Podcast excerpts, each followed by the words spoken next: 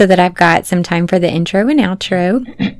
Um, but just to kind of hit some of the highlights, it's super conversational. So it's not clean um, or like there's really not a lot of editing. It really is just kind of like you and I are sitting across from the table and you're getting to share your story. So um, we'll use the questions in the email kind of as a framework, but there may be other things that you say that I might kind of throw at you just based on conversation. Right. Um, and so it's very much just kind of a back and forth casual conversation. So right.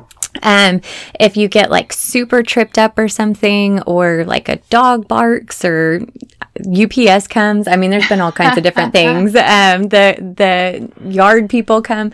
Um, just kind of do a hard stop and then restart your sentence, and I can go back and kind of edit out, you know, the sure. dog barking or whatever right. of that. Um, and we will record for about 30 minutes, but it's fluid. And so if we're like jiving in conversation or you're not done yet, then just keep talking. So that's okay. the beauty of being able to kind of say how long we want to talk and how right. the conversation goes. So, um, do you have any questions or um, just thoughts, things that you kind of want to cover?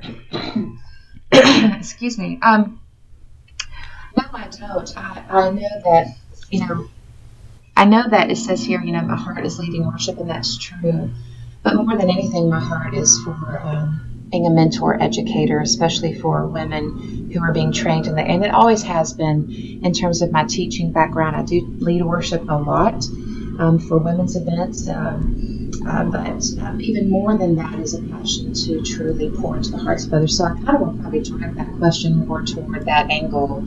Is the only um, probably tweak that there would be. Okay. Um, and if you feel like that I'm talking too long about it, I, I, I don't. I don't. I really haven't pre-planned because I wanted it to be conversational and just pray that the Lord would use me. My only fear is that if I speak on behalf of what we're doing here or talk about the seminary, that my words could incriminate me. So I'm going to be very careful.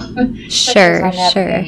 You know things about women in ministry. I'm going to speak truthfully and honestly, but. Um, I hope you can still hear me. I realize I've been moving my head as I. Uh, well, no, so. yes, I was going to say, okay, whatever you're doing, like I, it kind of comes in it. and out. Okay. So yes, just try to be um, really still. And like, there's a feature on here where I can chat you. So if you start doing it, I might, um, you know, oh, yeah. kind of like throw you a note, like, hey, try to be still.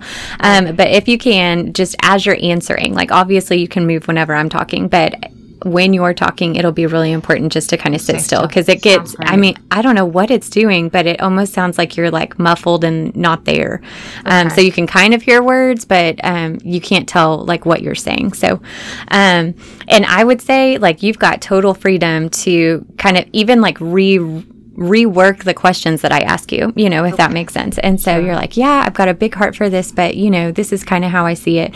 Um, so that's that's conversation. So you are totally welcome just to kind of share your heartbeat and things through that. So okay. I do know, good. like, I don't know of any other. I mean, I know other women's leaders but we at least up until this point haven't on the podcast had anybody really within like worship elements within the church and right. so um, i'm excited for you to be able to kind of speak to that and mm-hmm. as well as um, and this is one of my big questions not getting into the complementarian and egalitarian conversation. right, right, right, right, But I think it would be really awesome for you just to kind of speak to some of those women that maybe are younger that have that gift or that calling and how you encourage them to really kind of step into that role, whether it's in the church or, you know, whatever. Um, but we like haven't had anybody really speak to that or from that angle. And so right. I think that would be really cool for you just to kind of highlight. Exactly, so, exactly. And that's what one one thing that I I deal with with women on the campus, and I feel like I would love to speak to that. Now that that is that that's kind of the angle that I want to approach it from, rather than a treatise on, you know, the complementarian view and how that you know affects these, you know, peripheral ministries on on staff. Uh, but more so to the heartbeat of each woman out there who has these gifts and how, how would I direct her over a cup of coffee kind of a thing, right? Perfect. Yeah. Yes, that's exactly where we want to go. And then at the end, we'll kind of throw in um, the conversation that you have. I love the envy conversation, you know, and seeking the platform. I think that's super practical for everybody. So I think that's going to be a really great way sure. to kind of end our chat together because mm-hmm. I think that's everyone, you know, whether you're um, on stage with a microphone or just behind a computer. So um, right. I think it's going to be really good. So, all right. Well, um, and I want to make sure your last name is Swain. Swain, Angela. that's correct. Swain. Okay, uh-huh. I thought so. Just double checking because I can't undo it after it's right. recorded. So, all right. Well, let's get going. Hey, friends, welcome to another episode of At the Table. It's Jackie King, and today I get to have a conversation with somebody I wish I had half of her gifts um, and talent. She is such a sweet, sweet sister, and I'm really excited to bring her on today to chat about life and ministry and leadership as an SBC woman. And so today I get to welcome to the show Angela Swain. Angela, thank you so much for joining us today. Oh, it's my pleasure. I'm so excited. Thank you for having me. Oh, well, I'm so glad you're here, and I can't wait to introduce you to the ladies. And so, um, you have so many hats, so many different talents and gifts that the Lord has given you, and that you have stepped forward in obedience with. And so, why don't you tell us just a little bit about you? Where are you from? How do you serve? Um, and I mean, geez, that could be a whole list of things. So maybe even just the top ones, because again, right. it's so many hats. oh. so tell us a little bit about you. Well, I'm no different than any other woman, right? We all wear a lot of hats on any given day and stage of life, but I do currently serve as the assistant professor of music in the Department of Worship Ministries here on the beautiful campus of Midwestern Baptist Theological Seminary in Kansas Woo-hoo. City, Missouri. Yeah. So, one of our wonderful six Southern Baptist seminaries, and I hope I got that number right. You did? Um, you did? Great. As far great. as I know, I don't think we've added any other ones. right. So, we've been here about five years, going on year six. We came here to serve. My husband got the proverbial phone call call one day, um, more to the story, but essentially to come and serve here. He oversees the department, and I get to teach alongside him. So our offices are right across the hall from one another, nice and convenient. I'm also a homeschool mom at present, uh, which works out great in that uh, teaching in higher education and the homeschool schedule by nature of it being improvisational in nature. Mm. Um, I can I can work those things out. Some days are more stressful than others, but that's where we are in life right now. So that's what the Lord has given me to do. But we moved here from the deep south. We had been serving full time in Savannah, Georgia, was our last place of full time ministry where he served as worship pastor.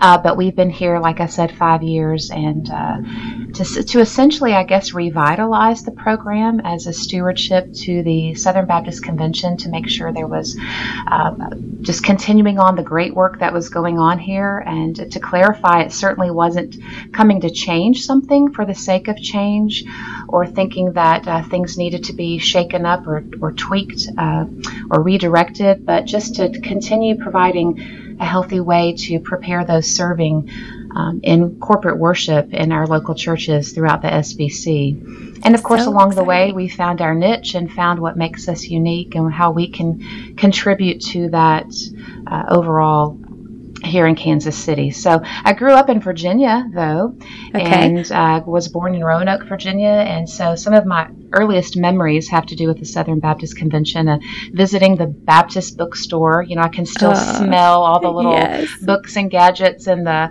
uh, that was some of my earliest memories. Some of the ladies that I don't know if they managed the store, if they worked there, but uh, it was a home away from home. And I've been Southern Baptist longer than I've been a Christian, certainly, uh, which is probably a testimony to having been raised in the church. Um, mm. And then uh, my father moved us to a, a, more rural part of Virginia for uh, for his own business purposes, and grew up in the county seat First Baptist Church there, which was just as much uh, reflective of the larger SBC life as any, even though it was tucked away in the, in the middle of Appalachia. I had my open windows devotional, right, and was a part of Mission Friends and RAs and GAs and uh, well, not RAs, but a part of that, uh, you know, epic in time. Yeah. And uh, you know, grew up to go to a Southern Baptist private college, and then later on to one of our seminaries. I even worked at Lifeway at one point, that was then called the Sunday School Board, to mm. date myself. Um, right. And so, and then here I am working for a Southern Baptist entity. So I'm sure there's a stereotype in there somewhere, some hidden joke about my life, but it's the way the Lord has directed. So I I don't know that you could get much more Southern Baptist. Yeah, it is deep in the veins, girlfriend. It is. It is, it is there. but I love that. Just so much investment and time, and um, you know, that's my story. To, I mean, I wouldn't say I'd have that much, um, but you know, RA girl or GA girl, sorry, and um, just growing up in the church and um, the Sunday school board, all of those things um, mm-hmm. are big pieces of our history and big pieces of our stories. I think as we were young oh, yeah. um, women and growing up and learning all about life in the church and mm-hmm. the kingdom of God. So um, I love that, and definitely just um, the lineage and the legacy. I think that so many that have gone on before us that laid that foundation to where we're able to serve and lead the way that we do now. So absolutely. Um, Okay, so I have to ask this. Um, going from Georgia to Kansas City, what has kind of been the biggest shift there? Well, it was less of a shift for my husband. He originally grew up in Los Angeles, so we met at Southern Seminary years ago. Uh, so I was kind of the, the farmy East Coast girl meets uh, the pastor's kid from the West Coast. But when we served in Savannah, loved it there. Obviously, loved the climate. I did. My husband, not so much. It was a little too muggy, humid for him. Mm. But um, coming from there to here, uh, was more of a shift for my children, and that that's the life they had only known. Uh, mm-hmm. Being at the beach after dinner, and if I talk about it too much, I'll miss it even more. Uh, but culturally, we've noticed a, quite a difference, uh, especially when it when it comes to ministry, in that I think it goes without saying by nature of us being the Southern Baptist Convention that there were churches on every street corner with full time Mm-hmm. started to say faculty, but those on on staff at the local church. You mm-hmm. could find a full time minister of music, worship pastor, worship leader, whatever you want to call them, um, on every corner. And here things are more bivocational by nature geographically of where we're located, which then affects the way we approach uh, teaching and training for ministry as well. But that was uh, quite a transition to go, especially a wardrobe can- transition, if I can speak as a female. that was quite the trend. I, I didn't. I no longer uh, uh, owned a pair of closed-toed shoes. Everything mm. was just basically, you know, flip-flops, sandals. Uh, so the first fall here, about this time I guess it would be six years ago now, I was taking the children to go buy jackets and coats and pants and real shoes. And of course, we've well since accommodated, but that, that was quite a transition. But I bet. Yeah, it was it, at first when I realized we were that the Lord was directing this way. I have to say that for the first time in our marriage, that if I could confess as an encouragement to others, um, that was that was hard for me. Uh, I enjoyed our ministry there and made a lot of great friends. The church felt like a family. Mm-hmm. You know, mm-hmm. both of my children had been born in Georgia, so there were a little bit more deep roots that had been planted, and I wasn't ready to give that up in the flesh.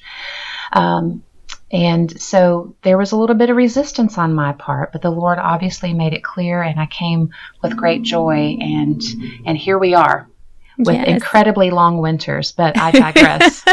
well, hopefully you're not having to fight the humidity in the hair as much. Um, no, that is true. So there are some You get to swap that for some closed-toed mm-hmm. shoes. So right, right, right.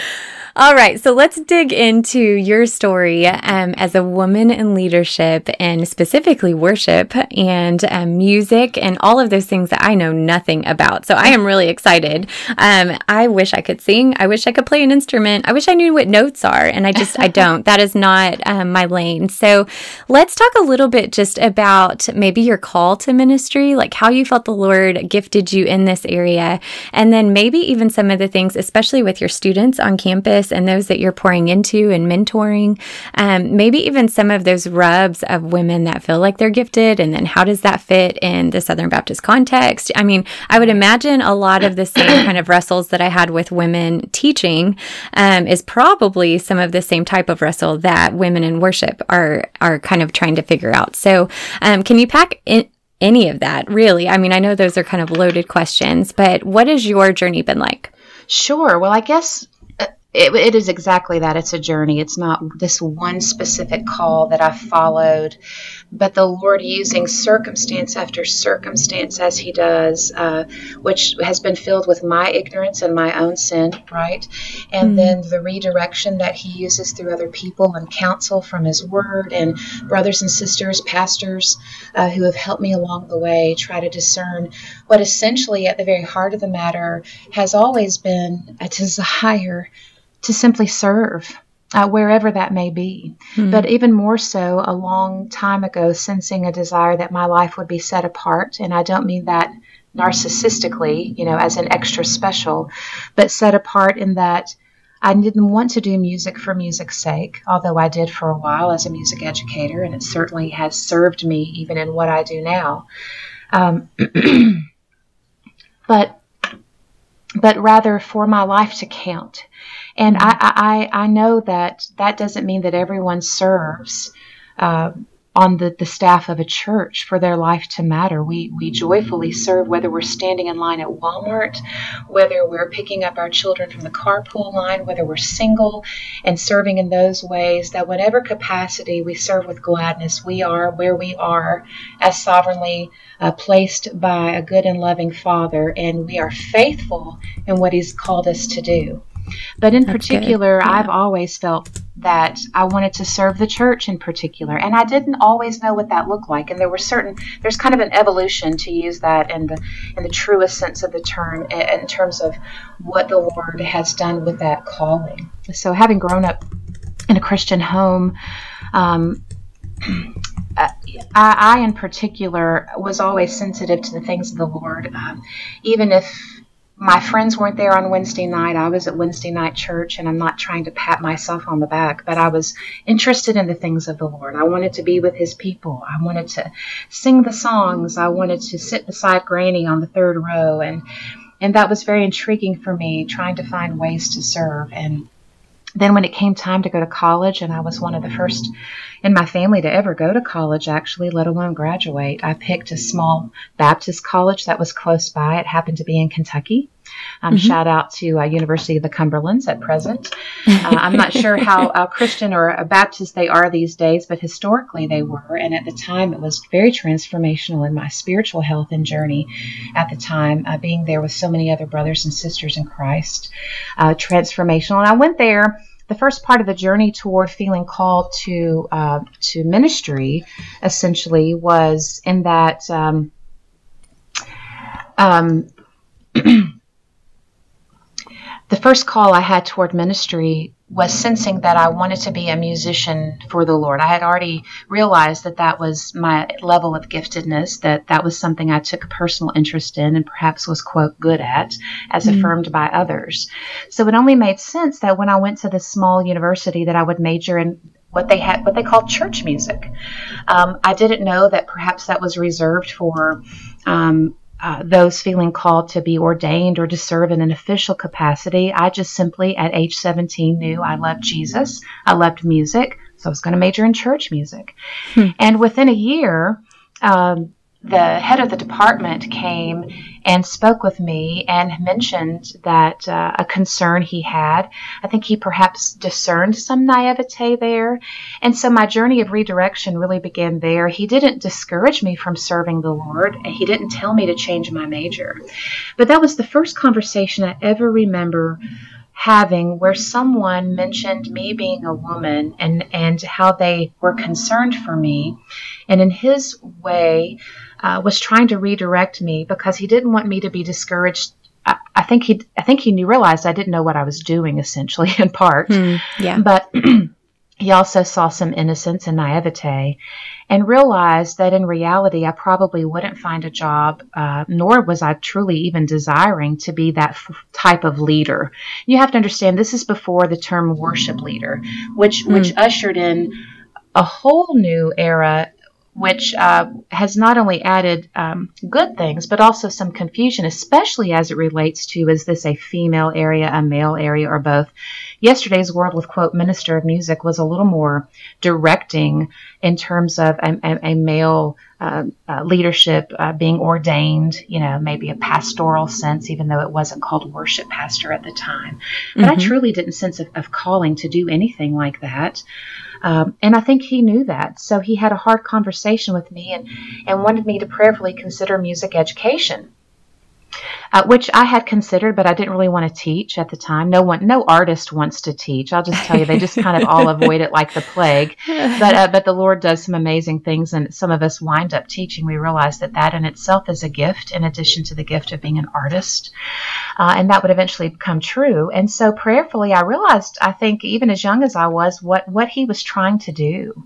Um, and it was very ministerial. And so that was the first redirection. And I changed my major to music education. And actually, it's much of what the Lord uses today in the hmm. practical ministry ministry classes that I teach. Don't you love that when God yeah, does that? Like exactly. you have no idea, and He right. kind of like changes things, and you think it's horrible, you know? Right. Um, but then it's exactly the thing that you need in the future. I love that. Absolutely. And so from there, um, I tried to avoid teaching for a while. Uh, inevitably, couldn't. You know, you need to pay the bills, and I was single at the time. In fact, I was single until age 35, so my story is pretty unique. But at the time, you know, Christian music, the, you know, the radio existed, CDs were were everywhere. The this was the this was the age of Christian music at its finest in terms of commercial Christian music, going to concerts. You know, uh, we were a little bit past Sandi Patty, but we're now Steven Curtis Chapman, Rich Mullins, whose uh, anniversary of his death is uh, providentially today. Uh, mm. But being influenced by those, I then began to feel quote called to serve in that platform. If I could only have that platform, then I could really serve Jesus. Mm. And so I moved to Nashville and I got this little side job right at the Sunday School Board, uh, now Lifeway. And it was no side job indeed. In fact, it would be the very job that that the Lord would providentially use to, to continue redirecting me, right? Mm. And so there I was with my little side job. There was a hiring freeze at the time, and I couldn't get into the church music department, so they put me down in the Baptist bookstore uh, that that was connected to that building, mm-hmm. which has now mm-hmm. been demolished. And I got to work there for a little while, and and uh, would go to all the concerts and visit all the churches. And oh, shamefully, I have to admit that a lot of my church visiting was um, uh, was kind of fluctuated and directed by who's who. You know, uh, you know, so and so's brother goes there. Steven Curtis Chapman's brother goes to this church. Oh, I think I'll visit that church this week. And so all this was going on, and, and I began to have a little bit of a disdain and, and toward myself, and starting to sense some, e- you know, kind of egocentric thoughts. I, I don't know mm. that I hmm. thought about them that way, but things started feeling icky. I didn't like. I, I guess I started discovering my motivation. I don't hmm. know that I could have put it into words, but as I looked around me and saw all all of us, you know, the same kids, the Belmont kids that were going to school, there we were all in the same places. As large as the city was, we were all in the same place at the same time at the same concerts, kind of vying or jockeying for uh, looking for this platform which in which we could serve the Lord. And during that time, I had a providential cab ride that I want to share with you and, and the ladies because the Lord, oh wow, the Lord is so sovereign. Uh, one fateful morning, uh, my car didn't work, and I don't know anything about cars. All I know, I was living with a roommate, two females together in, in the city of Nashville, and I was a bit intimidated, even though I've considered myself independent in all the right ways, not in rebellious ways, but I could care for myself. Um, I didn't know what to do. I needed to be downtown at the Baptist Sunday School Board by 7:30 for morning devotional wasn't sure what to do, so I kind of cast my lots, you know, opened up the yellow pages that we had back in the day and pointed my finger toward a name and prayerfully asked the Lord to guide me because seriously, I was intimidated for my safety to be picked up in a cab at dark 30 in the morning. Mm, and yeah. so the taxi cab driver comes to pick me up well, that and there was a little bit of country girl in me. I had never done anything like that before, so I was a little bit, a little bit scared. I was only 22, 23 at the time. And so he comes to pick me up, and this taxi cab ride would be like none other in my life that I ever had. It was it was a complete uh, turnabout, would produce a complete turnabout, redirection. And that I got in the car, and as soon as he asked me where to, and I told him, the sarcasm began to flow. Oh, the Baptist acre, he said. Hmm. He had obviously had a history, had a little bit of animosity a little bit of bitterness in that the whole entire 40 45 minute commute in the dark early in the morning with Nashville traffic, um, he had me in a position where he could completely ask every question and tell me his every objection to the faith and ask me these questions that my naive self could not answer, shamefully. Mm-hmm. Questions about the faith, why trusting how God was the only God. I can't remember every objection he had. I now know them as, you know, typical objections to the faith, and that he must have had some previous experience because he seemed so enraged and so embittered. Mm, and by the time we pulled onto what I call the campus, uh, that the, the sun had begun to rise, and I could kind of see him through the rearview mirror, and I was in tears. I was completely beside myself, in part because he hurt my feelings, and in part because I was so hurt that I couldn't help him. I didn't, I wasn't quick witted. I didn't have answers for him. And as we pulled into the parking lot, Jackie, I remember our eyes met in the rearview mirror, and he could see I was crying, and I think the humanness returned to him, and he apologized and asked for forgiveness that he didn't mean to accost me verbally. Mm. I think he had some compassion there. He realized I was a human and a young one. And as I uh, gave him the taxi fare and reached across the seat and came a little closer, I saw the nameplate on the front. And I won't mention the name, but suffice it to say that if you're our age and older and have been a part of Southern Baptist life, it was kind of a family name, one that's associated with historical roots in the Southern Baptist Convention hmm. um, in terms of pastoral leadership. And, and this particular taxi cab driver had the same name, and he saw me glance at the name, and he he he agreed. He said, "Yes, I'm in that family," and he said, "I'm his grandson," and he said, "And I'm the black sheep." And he hmm. talked about how he'd been to one of our seminaries at the time a few years prior, uh, that at the time probably was not uh, where the Bible was extracurricular, perhaps. And uh, and it began to make sense as to why he had so many objections or was mm-hmm. so rebellious in nature. But I walked out of that taxi and I was shaking. And I shook for a couple of days that I could not defend the faith. And suddenly the uh, the disdain I, I, had already begun to have about my, my purpose and in, in, in, moving to Nashville to quote, make it big so that I could make Jesus famous, right? I was just wanting mm. to make myself famous, yeah. which, which is something us artists have to be careful about. Mm. I mean, especially those of us in, in, you know, worship ministry and artistry in general is not a private, is not private. It's very public. It's mm-hmm. a shared ministry. It's uh, mm-hmm. uh, and so that's always a temptation for us. But I realized that was the case for me, and so I. Uh, it wasn't long that the Lord began to lay on my heart. Uh, listening to people like Ravi Zacharias and others, I wanted to be able to defend the faith um, and to do so in higher education and among artists and creatives, and to be able to disciple those at that level. So, thus began a journey of wanting to then become the music educator. So, I moved back to Kentucky which of course is where I had been going to school and began teaching in public schools and had many years experience there and then began sensing the Lord directing me to prepare theologically. Again, not not any traditional sense uh, or role in the church, but as a church musician. Um, and, and felt called to then go to seminary to receive that part of education. And I didn't know what it was going to look like. Again, I was single, so it's not like I was serving alongside of a husband and and and those weren't my thoughts at the time. But then another experience happened where while I was teaching, um, Jackie, um, I, I was part of a church and and volunteered a lot of musicianship during the time. I was also a high school band director, so I was very part time there. But the the uh, minister of music resigned, and as a result, it kind of left me as the only one that people look to to be able to do the function of ministry, the selection of song, the rehearsal mm-hmm. of groups, mm-hmm. the practical form of church music ministry. And then they hired me full time, um, even as an associate, even with a vacancy there uh, for for the minister of music.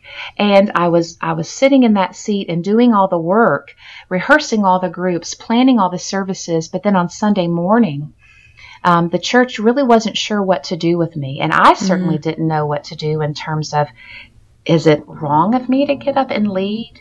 Is it wrong of me to say, turn in your hymnals to page 435? Um, what do I do with all this? I'm trusted to do the preparation for Sunday morning. I'm trusted mm-hmm. to select the songs. And of course, I'd not yet been to seminary. I still was thinking as a functional musician, you know, in, in terms of the, the way I pick songs was, hey, I like it. It goes with the sermon. It's great key change here, very functional and practical, shamefully, a part of my growth as well. But the church wasn't sure what to do with me. They loved me. They didn't do anything on purpose. But uh, but I wound up feeling hurt in that on Sunday mornings it, it was they directed me to find a male. Uh, usually, I found one of my friends who sang in the choir that I, you know, ironically directed and and, and mm-hmm. rehearsed, mm-hmm. and to train him on Sunday mornings for about twenty to thirty minutes so that he could stand up in front of the congregation and lead the music. Interesting. Uh, yeah, okay. and so right, and so that was my first introduction into what was that, or yeah. how should I be thinking about that? How should the church be thinking about that? And and realizing that there are some traditional roles and there are non traditional roles. Some churches are large and have plenty of room at the table for male, female to serve in a variety of capacities, all in the worship ministry. Some churches are small and only have one person, and they see that person or they desire that person to be a, a pastor or mm-hmm. ordained, and that would be a completely different situation. But churches typically, I found at the time, would, would err on the side of caution and and not know what to do with people like me. And truthfully i didn't even know. I, I mm-hmm. wasn't able to discern but that was that was yet another moment in time a kind of an epic that that got me thinking what is the lord doing here? And what am i called to do? What can i do? I wanted to be a woman of the word. I wanted to think biblically. I did not want to do anything mm-hmm. um, outside of of pleasing and honoring Christ as He's revealed Himself through His Word, not of just mm-hmm. my own imagination. Right. And so, um, and and and so then then attending seminary, and of course there I'm only met with a few degree choices at the time, which have since changed. But the degree choice at the time was church music. Uh, a very broad degree uh, at the time, and it's certainly those males feeling called to the ordained position of minister of music, or then I think worship pastor was even avant garde at the time, um, would get those degrees. But for someone like me who didn't feel called to such a place, I still got the, you know, was pursuing the degree in efforts to do the other things I was feeling called to do because it was the only way to get to be trained musically which you, which is unavoidably practical, mm-hmm. and to mm-hmm. also be trained theologically, which I desired. And by right. the way, I was always a part of women's ministry during all these years, either as a Bible study attendee or then, um, you know, by proxy, just hey, would you be willing to you know, to roll footage on the Beth Moore video or whatever and be kind of the mediator, but always involved with, with women's ministry all along. And of course, the Lord's rolling and forming things as He does over time.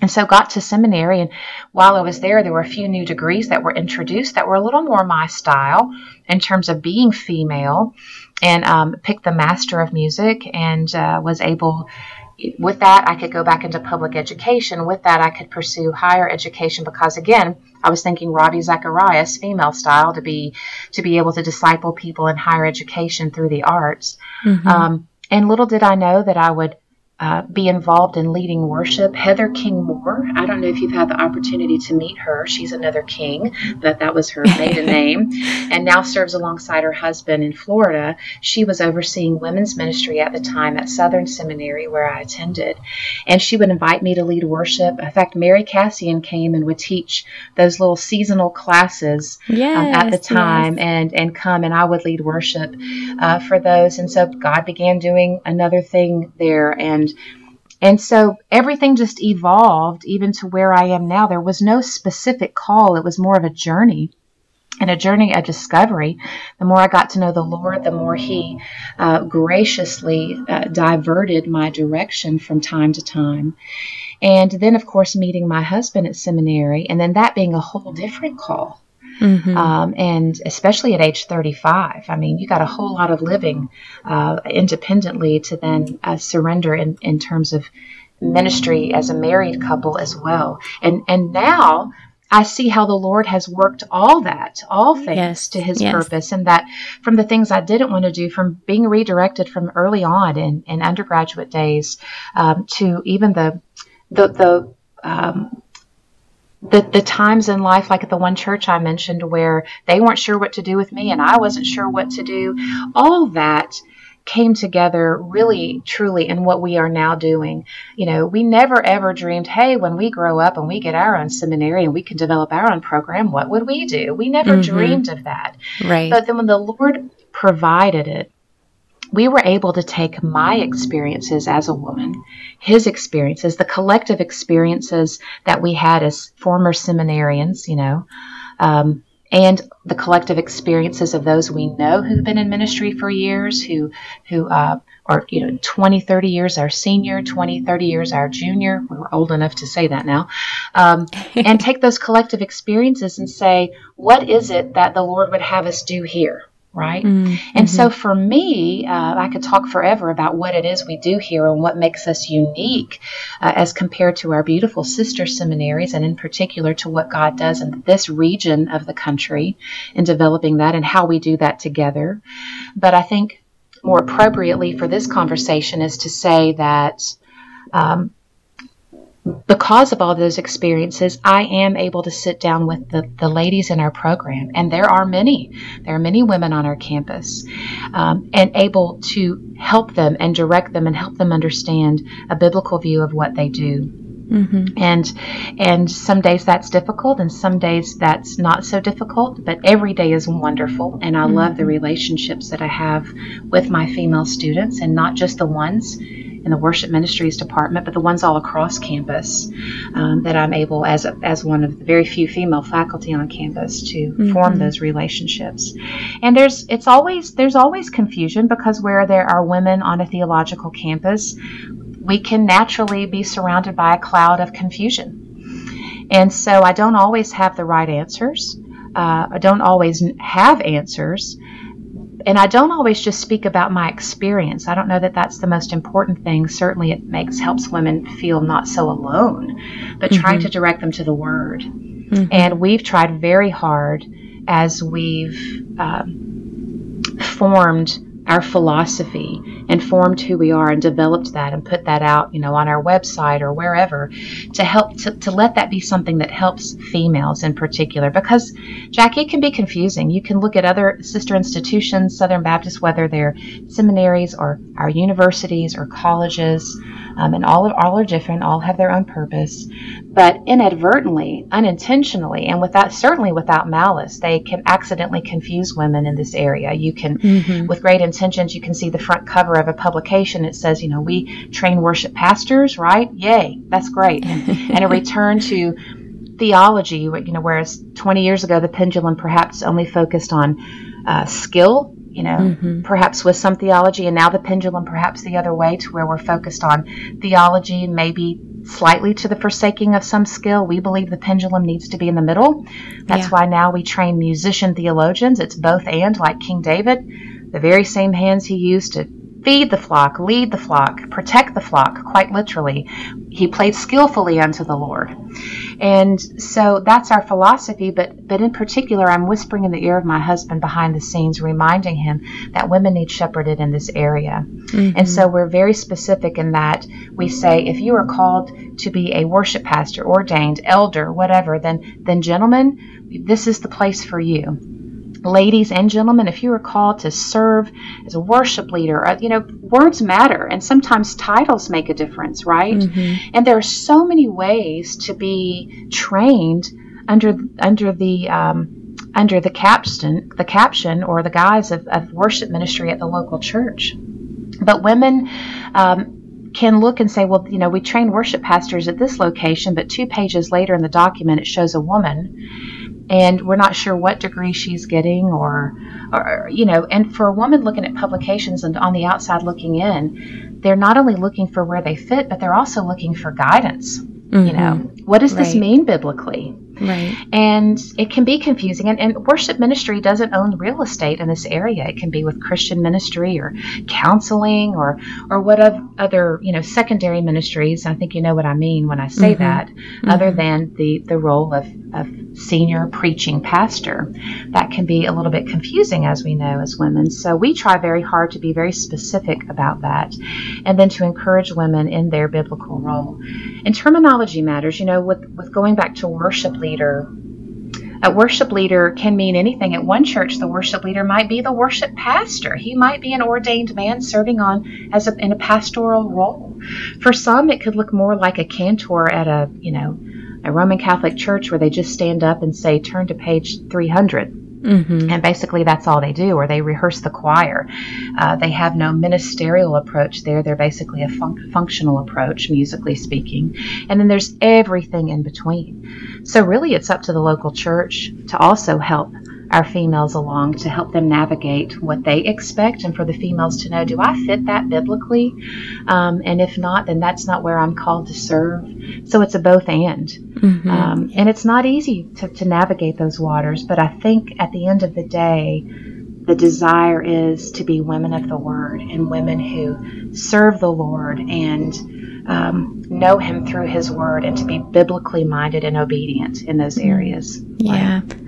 I love how Midwestern has you there. Um, and just like you said, I mean, uh, it's hard to find women on staff at our Bible colleges and even within our seminaries. And so I know personally for me, one of the big things that was hard in Bible school and um, what I love now that is changing now that I'm in seminary is that we have women that have walked the path that are still trying to figure it out and hold the tension of what does it mean to follow Jesus well um, and follow him with my gifts and serve the church with our gifts. And so even just having women ahead of us that are able to really kind of hold that tension and speak to it and be someone that we can bounce that off of. I love that Midwestern has you there and that your female students have you to be able to kind of bounce some of that off of because I know for me, you know, back um, in starting school, I wish I would have had that. I wish I would have had somebody to go to and say, I'm trying to figure this out. Like I want, I think right. at the heart of it, I pray at the heart of it, our goal is to serve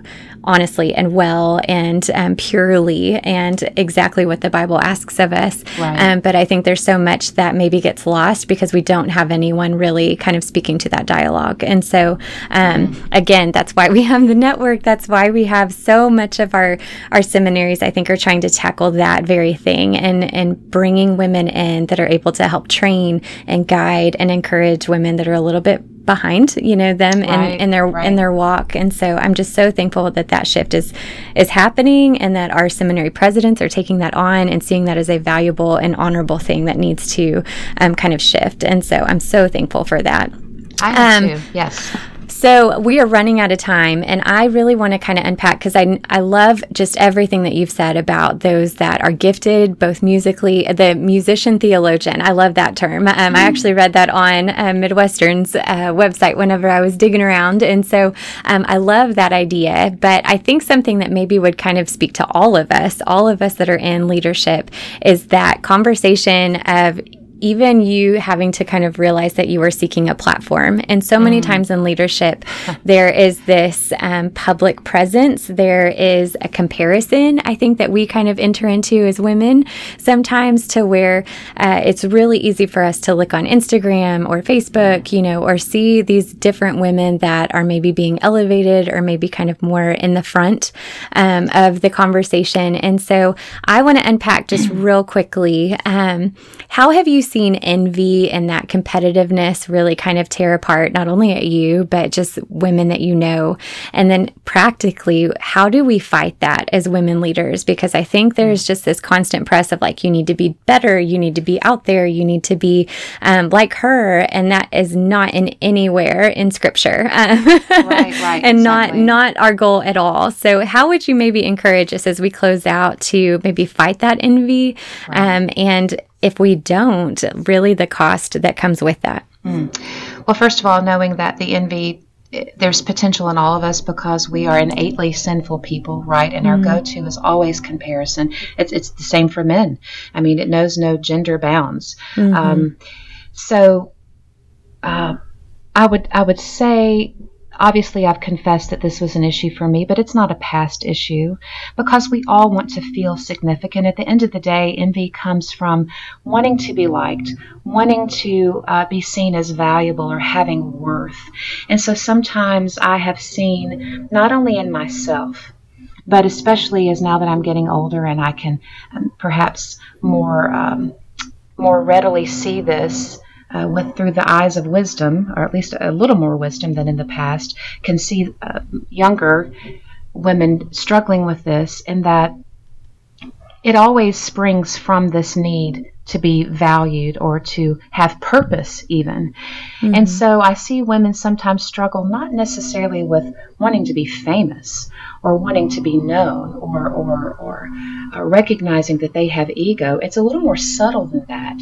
Um, it, it's it's needing to feel significant. So I don't think any woman needs to feel like she's the worst in this area. I think this is naturally a common struggle among all people. Mm-hmm. But where I see it play out is especially at uh, theological institutions or uh, or in women's Bible studies, where we have, by nature, there is a bit of platform.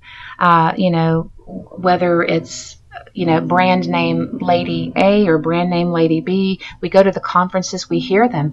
Nothing's wrong with that. There's freedom in that. There's freedom for the person on the platform to be used in that way. Um, nothing foul play there. But if we're not careful, we can we can yearn and long for the spotlight. Mm. And make our wanting to make ourselves famous rather than wanting to make the Lord famous. But that happens even more on a day to day basis with motherhood, for instance. Um, how I wish that I could uh, have the freedom like my husband. You know, he gets 20 minutes alone in the car on the way back and forth to work. Uh, how I wish that. you know, I could go to a Bible study, but I have three in diapers and and I'm in a stage of life where I'm stuck from from morning till night. I hope I get a shower today. Mm-hmm. Um, how I wish that I could lead a Bible study. Oh, I wish I could get theological education like they have. And I've even seen some chatter, um, even on um, the network where I, I, see women struggle with I really want to go to seminary and I'm trying to make it happen, but I'm so discouraged because we either don't have the money or, you know, what do I do with these kids? And then that can mm-hmm. turn into bitterness yeah. and can turn into resent, resentment of where the Lord has you in a particular stage of life or with the gifts He has given you. So if we're not careful, we can look beyond what assignment He has for us at present and long for what we think are greener pastures, when in fact those things may come. The fact is, I am able to return to Bible studies to some degree. Um, but there was a day that I couldn't go to anything or do anything. And, and life has a way of, of, of, doing this. And so that's the most obvious way that I see us struggling with envy. And we don't we don't on purpose, at least shame on the girl who may who may do this, but I don't think any of us intentionally try to make another girl jealous or mm-hmm. or do those things. It's always from the natural bent of our heart and, in feeling like whatever it is we're doing at the time just isn't enough. Um, or, or doesn't make us feel like we're contributing enough to the kingdom. So I want to be a nobody for the Lord. Mm-hmm. I do. That is, mm-hmm. especially, I know I told you um, that my father in law just passed away. He was visiting our home just a few short weeks ago. And he was the biggest, best nobody for Jesus I had ever known. Mm-hmm. Uh, he had his doctorate. He, you know, he, he was he was a scholar. He was a pastor to pastors. But you would find him serving, and that's who I want to be. You know, and that's what I want to lead others. I want to lead others and sing that I'm a nobody. Let's be nobodies together. That doesn't mean that I should feel ashamed if, like this week, I'm going to be leading worship at the For the Church, you know, pre-conference for women. Yes, that yes. doesn't mean that I have that humility says no to whatever the Lord puts before me, but it's making Him known and not myself. It's the way I approach those things, mm. and making sure that um, um, that that I am serving Him with humility and serving Him with sincerity of heart and giving Him what I have to give. Um, mm. And that looks different in different seasons of life. So to say to women, hold on, you know, I had a student tell me once, I asked her recently, I said, oh, I met this new student. What is your name and what are you here to do? And and and she told me that she hoped that one day she would lead Bible studies at conferences. Hmm. And that was her goal. And a part of me thought that is a great goal, a lofty goal. but not everyone can lead Bible studies at conferences. Not everyone can be the one we buy tickets to go see. You understand? Mm-hmm. Mm-hmm. And so um, I, I, helped her kind of navigate uh, those thoughts and, and hope and pray that uh, that she will uh, see that, that that might be something that she admires or something that she looks um, with admiration towards someone in particular. But that may not be God's goal or role for her. So for us to accept what God has for us, the assignments He gives, whether they're through our trials with like I had breast cancer this past year. Whatever our lot, He teaches us to say it is well, and we serve with joy and gladness. So good, so good. Um, and I think we can all kind of close this out with just your words of saying, I want to be a nobody. Mm. Um, and so when we start to kind of flip that script and we start making yes. it about us, you know, when right. we want to be a somebody. And so I hope that that truth will kind of ring through your ears, through your heart and your soul um, as you listen today and as we all go out and serve in our various capacities and as we lead in our various capacities. Um, I pray that our goal would be that we would be nobodies for Jesus. So, Angela, thank you so much for your time today and for you sharing your story and encouraging those that um, are musician musician theologians. Um, I, that's what I'm going to go call our our worship people now. Um. I love it. I love it. So, but thank you so much for sharing your time and everybody, as always, thank you for joining us at the table. I hope that you'll share this with other women in ministry that you know, other women leaders that are maybe leading out in their communities and so share this on, and I hope that you will uh, join us again for another episode next week of At the Table. All right, girlfriend. Thank, Thank you. you. so much. So, so good. Well, I know it looked like it was very long, so I'm sure you'll have to edit some things out, but that's um, okay. Well, we got started later too, so it's okay. But that's the beauty of it. Like, yeah. there is no rule. And so. um, so it's good. But I do have to hop up if here to yeah. um, go ahead and get into the studio for my next one. But again, I appreciate you so much and thank you for just sharing your heart. And um, I have been praying for you and for your thank family. You. And so um, know that you are being lifted up all the way from Arkansas. And Jackie, I, would, I hope I get to meet you one day. You're precious. I love seeing, and I mean this sincerely. It is a blessing to me to see the way the Lord uses other women. And even though I've never met you, to see how He's using you to serve Him by encouraging others, that encourages me. Aww. Keep up the great work. Uh, I hope to meet you in person in the near future, somehow, some way. Yes, but, um, let I me know so how too. to pray for you too. Thank you so much. Okay, honor. Thank you. I will, Angela. Thank you so much. I appreciate okay. you. Bye-bye. All right. See you.